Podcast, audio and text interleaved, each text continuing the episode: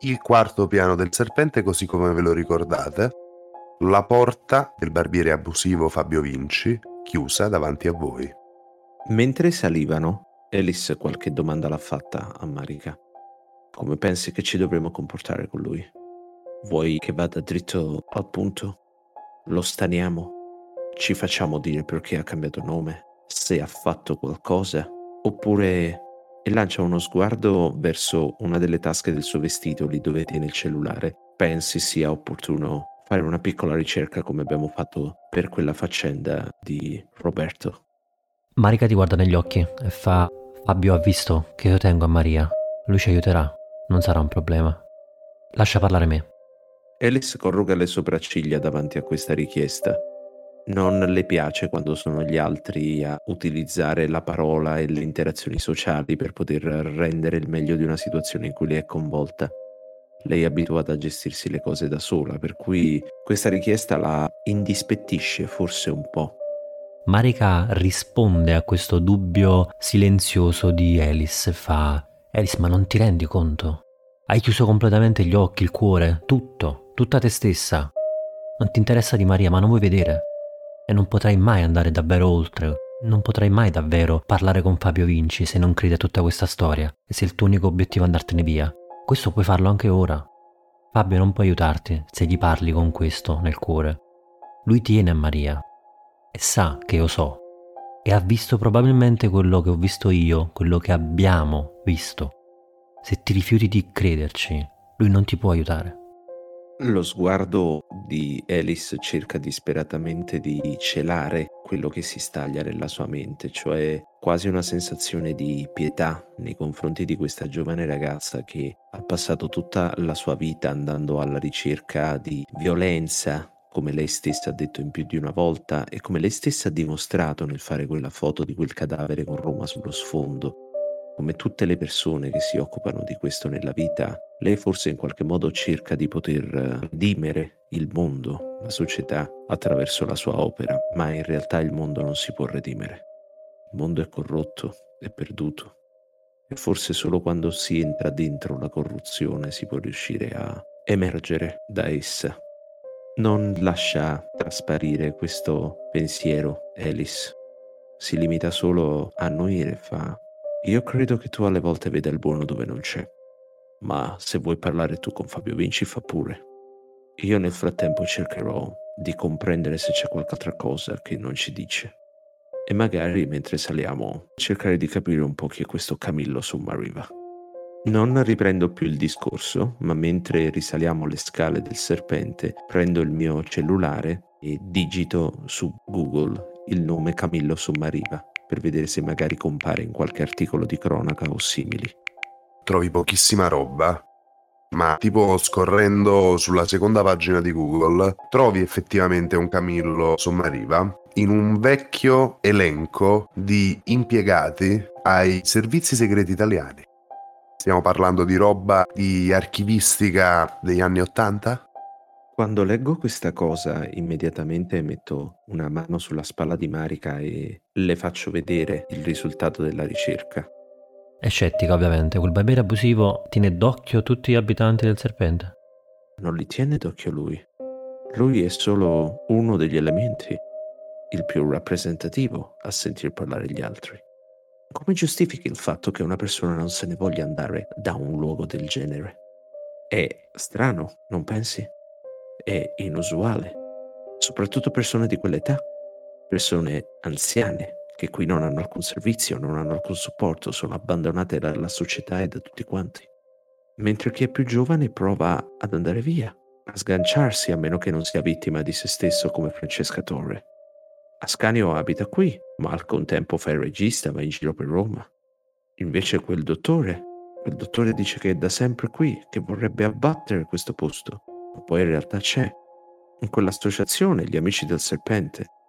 Semplicemente Alice casa è casa e tutti, almeno quasi tutti, si affezionano alla propria casa anche se questa è abitata dal dolore.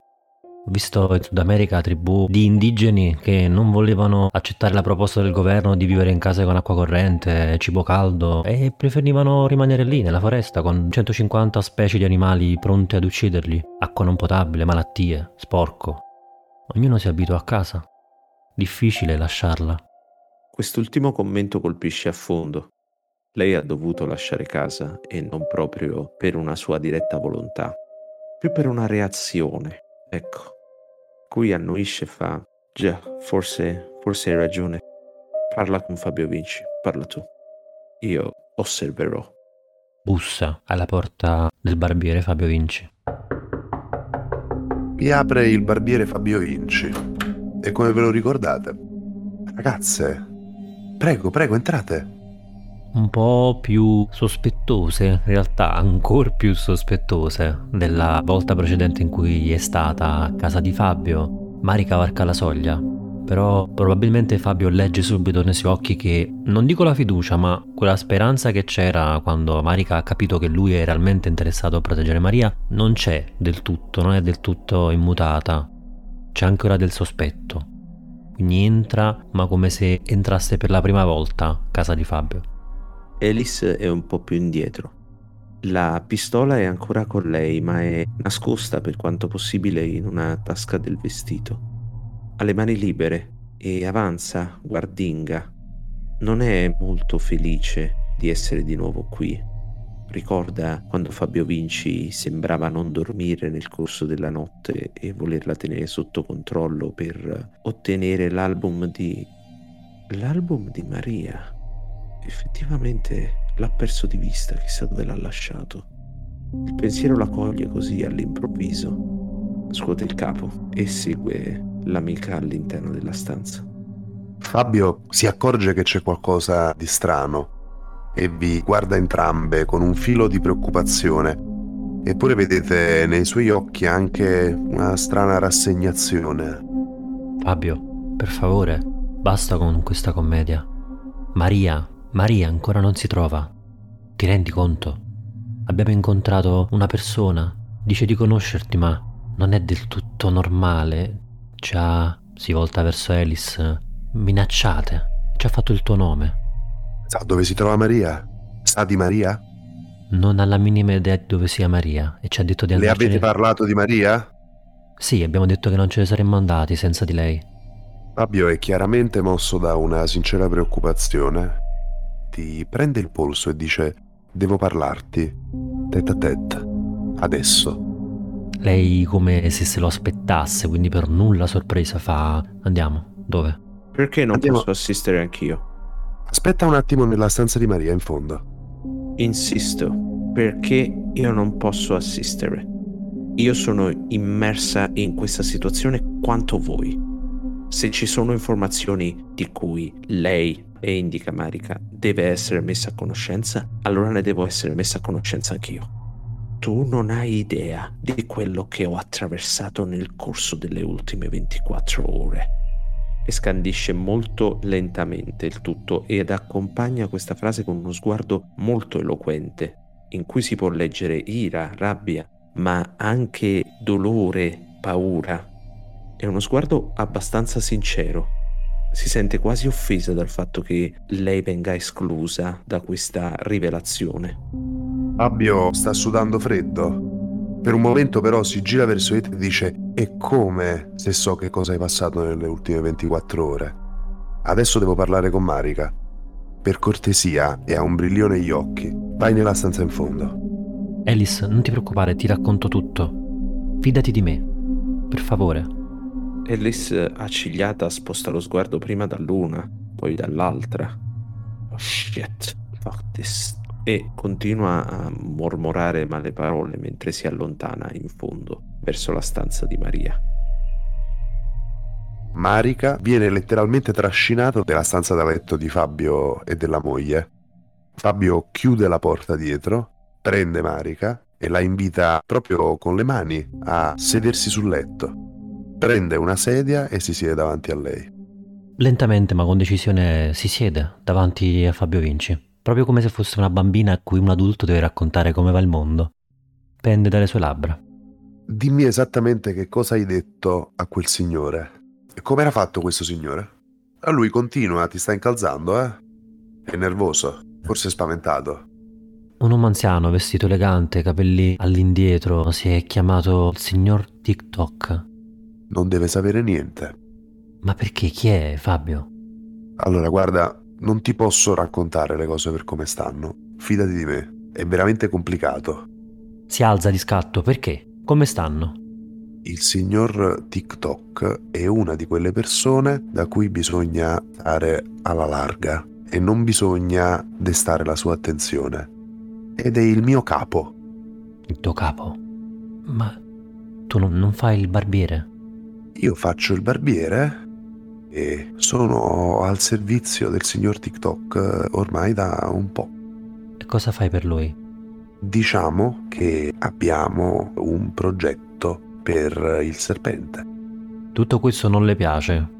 Marika ha capito che ormai la prova che questo Fabio Vinci non ha idea in che modo, ma è in combutta con quell'uomo, che quindi è davvero un uomo pericoloso, esiste davvero, non l'hanno visto, non l'hanno immaginato. Esiste davvero ed è in combutta con Fabio Vinci. Marika inizia a camminare leggermente all'indietro sbattendo contro uno degli stipiti del letto. Fa: Fabio, non mi interessa. Voglio solo andarmene via con Maria. Anche tu, anche tu tieni a Maria, no? Che progetti avete per Maria? Nessun progetto, lui non sa che lei esiste. È, come dire, una conseguenza inaspettata, ok? Fabio. Maria è con me, Maria è con me. In che senso?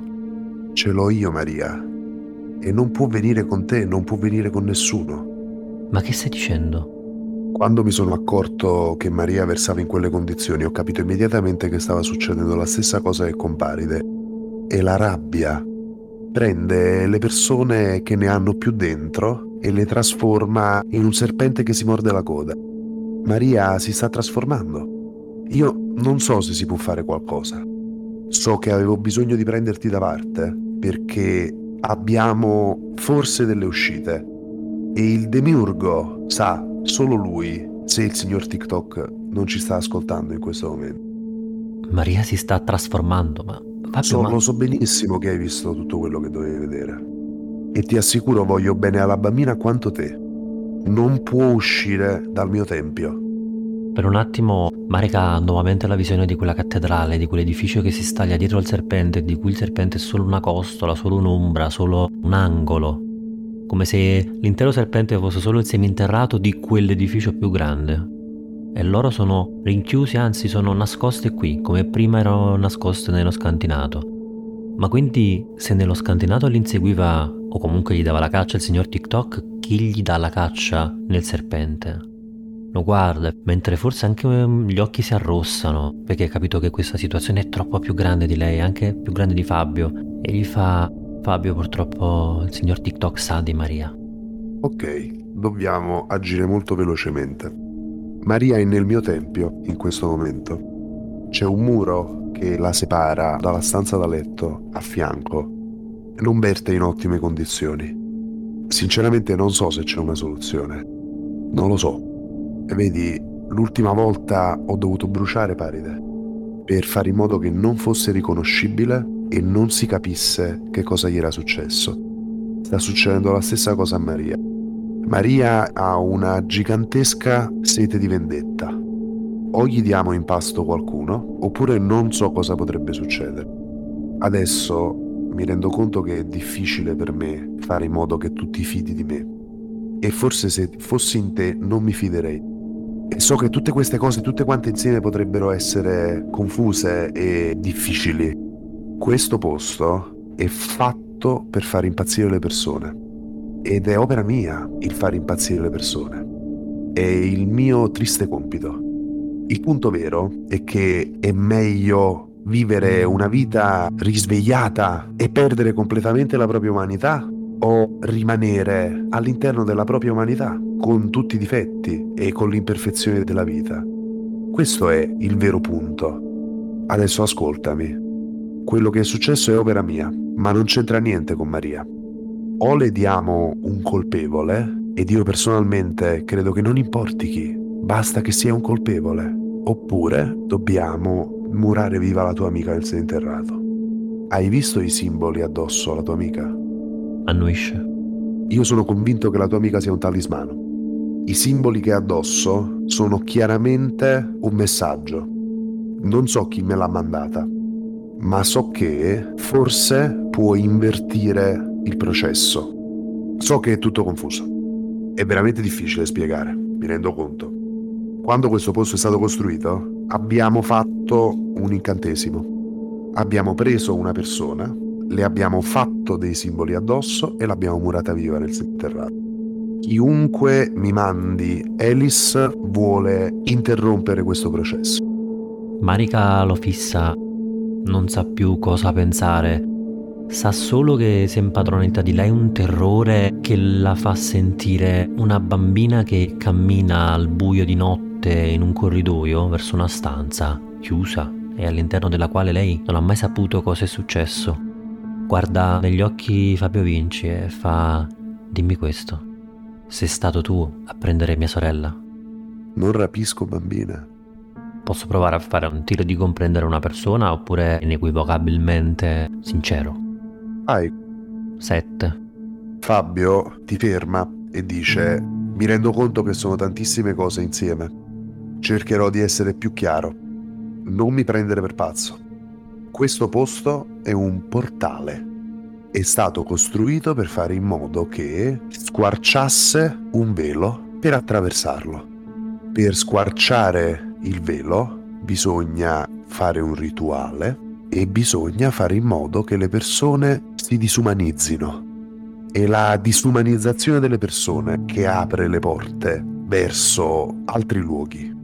Quando ho fatto io questo rituale, ho preso una persona molto arrabbiata e l'ho murata.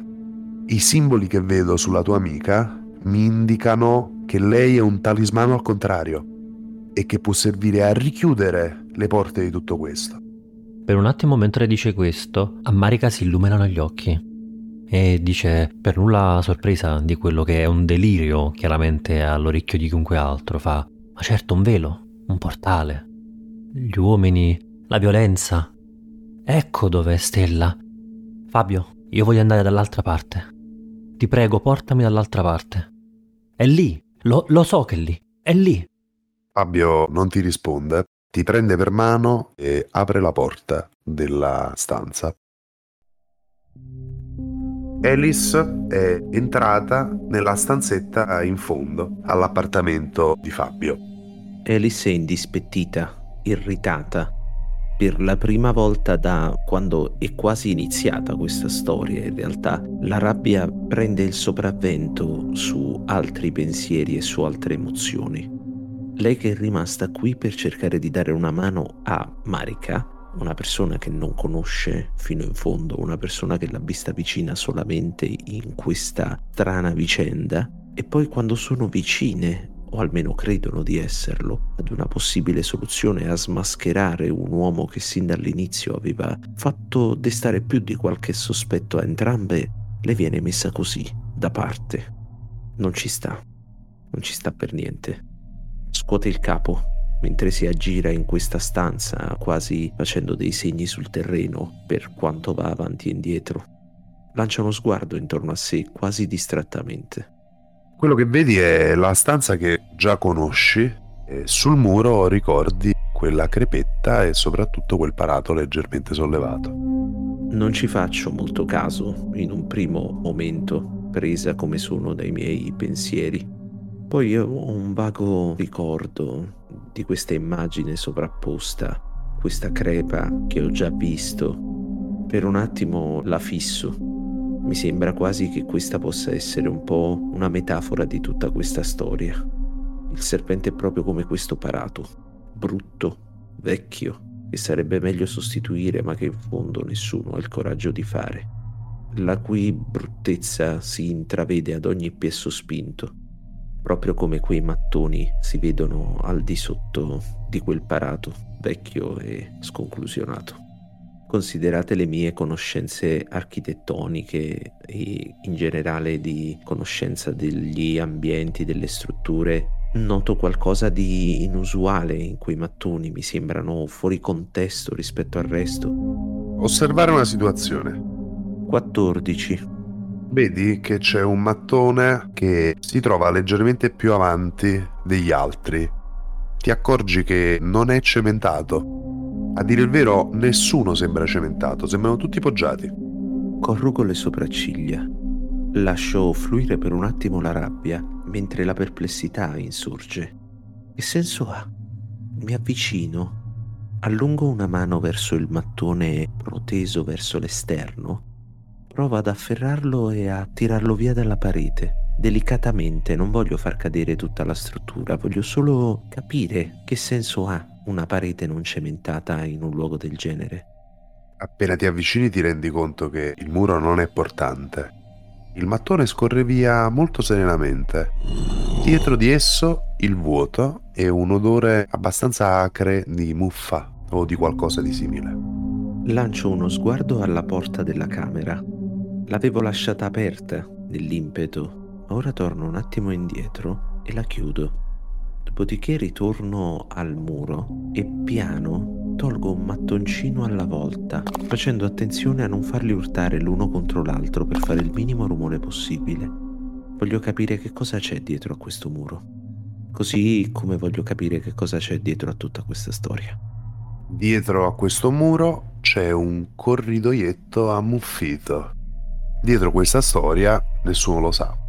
Lungo la mano in una tasca Caccio il mio cellulare, lo imposto sulla modalità torcia e lo incastro, se possibile, all'altezza della cintura del vestito che indosso. Dopodiché lungo la mano all'altra tasca ed estraggo la pistola.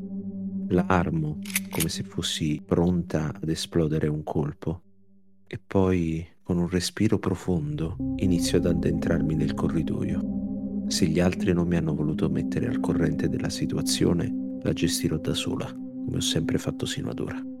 Il corridoio è incredibilmente buio e sembra che nessuno lo percorra da tantissimo tempo, forse anni. La torcia del tuo telefono illumina le pareti ammuffite fino a portarti a una porticina sempre di ferro chiusa. Mi dà l'idea di essere qualcosa di recente o qualcosa di vecchio. Molto vecchio. Tenendo la pistola con la mano destra, lungo la sinistra alla maniglia e provo ad aprire. La porta scorre senza grossi problemi e di fronte a te una stanzetta con delle sbarre. Dietro queste sbarre una creatura si contorce a terra, la testa sottosopra, le braccia inarcate, sembra fare il ponte e poi tornare indietro, rotola per terra. È una figura di bambina. Sì. Riconosco tra le smorfie il volto trasfigurato di Maria. Sì. Non è solo questo quello che ti colpisce e ti terrorizza, ma Maria è piena di piccole bocche fameliche che si aprono, si chiudono, sospirano, tirano fuori una piccola lingua. Stavolta la mia mente non può rifiutarsi di accettare quello che vede. La penombra è quella che è, ma l'immagine sembra essere chiara. Sono terrorizzata. Resto ferma, immobile. Quelle bocche per un attimo sembrano volersi muovere verso di me o comunque questa è la sensazione orribile che provo nel guardarle.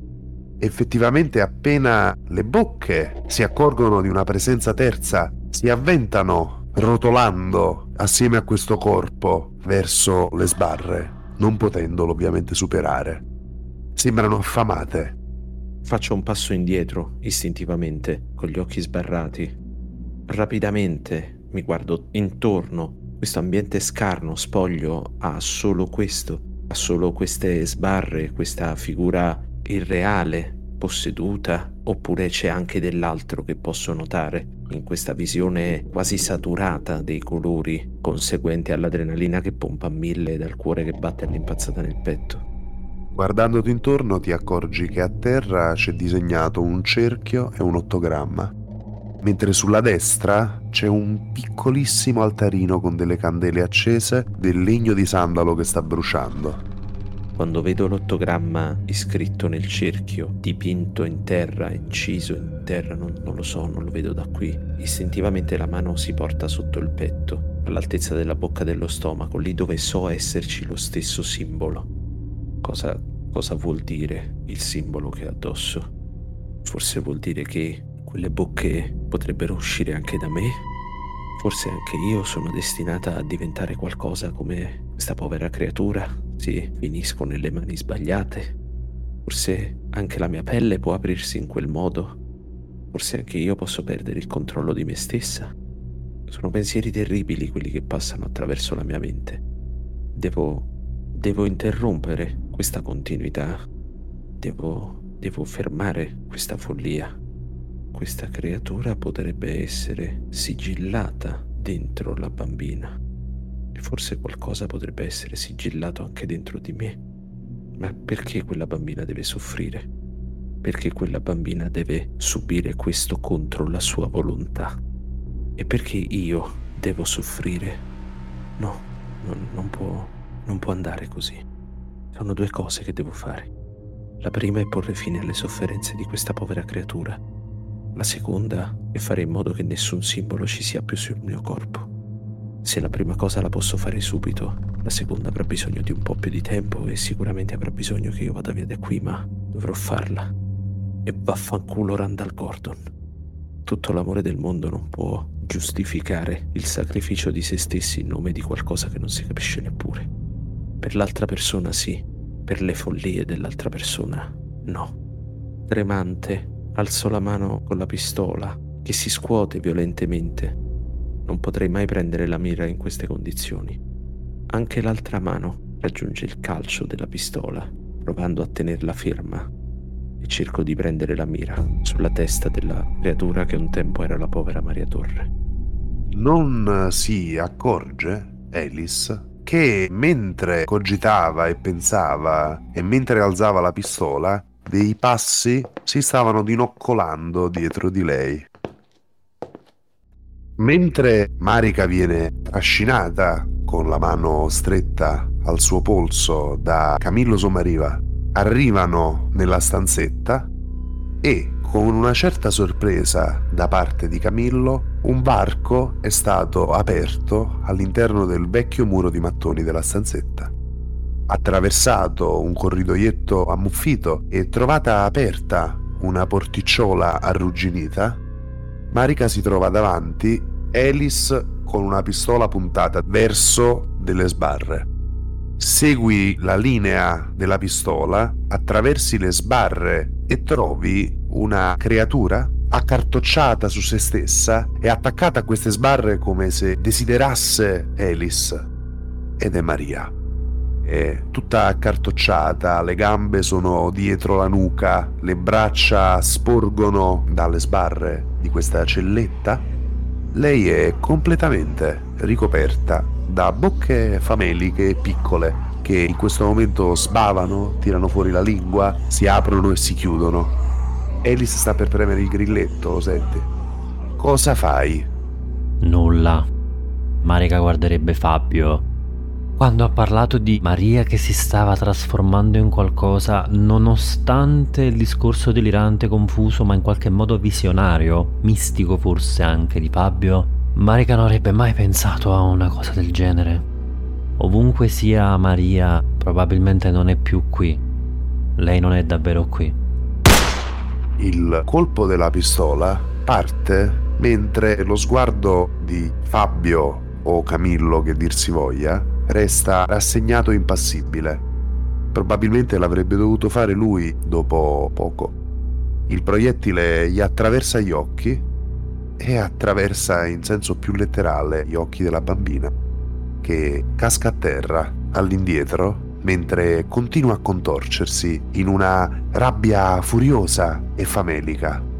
Fa una capriola all'indietro accartocciandosi, mentre le bocche che vedevate iniziano a mangiarsi. Prima le dita, poi le gambe. Maria si sta mangiando da sola, come un serpente che si morde la coda. Camillo è impassibile dietro di voi, mentre assistete a questa scena macabra e raccapricciante. Tutto questo è troppo per la mente di Alice. Decisamente troppo. Il mondo improvvisamente inizia a diventare nero ai bordi e poi pian piano si fa sempre più scuro finché Alice non perde i sensi. Il colpo esploso come un gigantesco violento e metallico flash illumina per un attimo la scena raccapricciante che probabilmente Marika non potrà mai dimenticare. Si porta le mani alle orecchie assortata dal rumore del colpo che sfuma pian piano, questo immediato acufene sfuma soltanto per permettere di ascoltare questo rumore di carne e ossa che si fagocitano, che si scricchiolano, che si spaccano e si squarciano l'una con l'altra. Anche lei si aggrappa alle sbarre, guardando Fabio Vinci, non riuscendo bene a mettere a fuoco con la sua mente quello che è successo e che per un attimo pensava, sperava che fosse soltanto il delirio di un pazzo. Dal canto suo, Fabio è lucidissimo e ritto in piedi e ha le braccia conserte dietro la schiena. Ovviamente è addolorato, eppure nel suo sguardo si capisce un'ineluttabilità che forse non voleva accettare, ma che era abbondantemente prevedibile. È in lutto, in un sobrio lutto. Poi lancia uno sguardo a Alice e poi uno sguardo a Marika e dice che vuoi fare? Voglio tornare a casa.